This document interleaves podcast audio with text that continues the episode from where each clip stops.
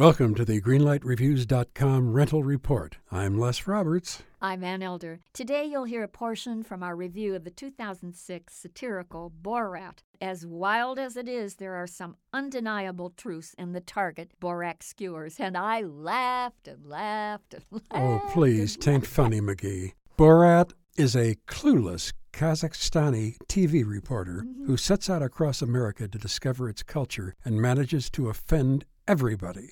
And here's what we had to say about Borat. I feel that Borat, while it was crazy, outrageous, raw, icky, and yucky, it was wall to wall hilarious. Maybe I'm just an old crank, I don't but think so. Mm-hmm. I don't think that toilet jokes are funny. And while I think that some sex jokes are funny, I didn't think that any in this Okay. movie was funny. Well, let me tell you why I think the movie worked despite that kind of material. Okay. Borat has at its core this absolutely endearing character. What I couldn't buy was the grossness. What I could not buy was the naked wrestling match between Sacha Baron Cohen, who is very tall and very skinny, with his short, fat producer. And because of that, I'm going to give this a big, fat red light. Yeah, it's scandalous and a lot of rotten humor in it, but you know what? I give it a green light. I love the movie. So, a green light and a red light for Borat.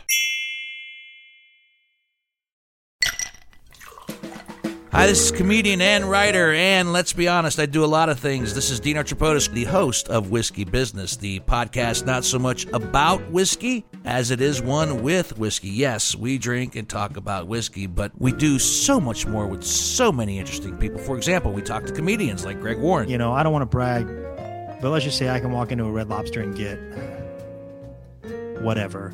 You know, I think the pause right there is probably more important than the word. Amazing athletes like boxing champion Buster Douglas. When a fighter's down and he's looking for his mouthpiece instead of trying to get up. That's when I knew it was over. Yeah, right? And yes, Bigfoot chasers. Do you believe in Bigfoot? And if so, does he really eat beef jerky?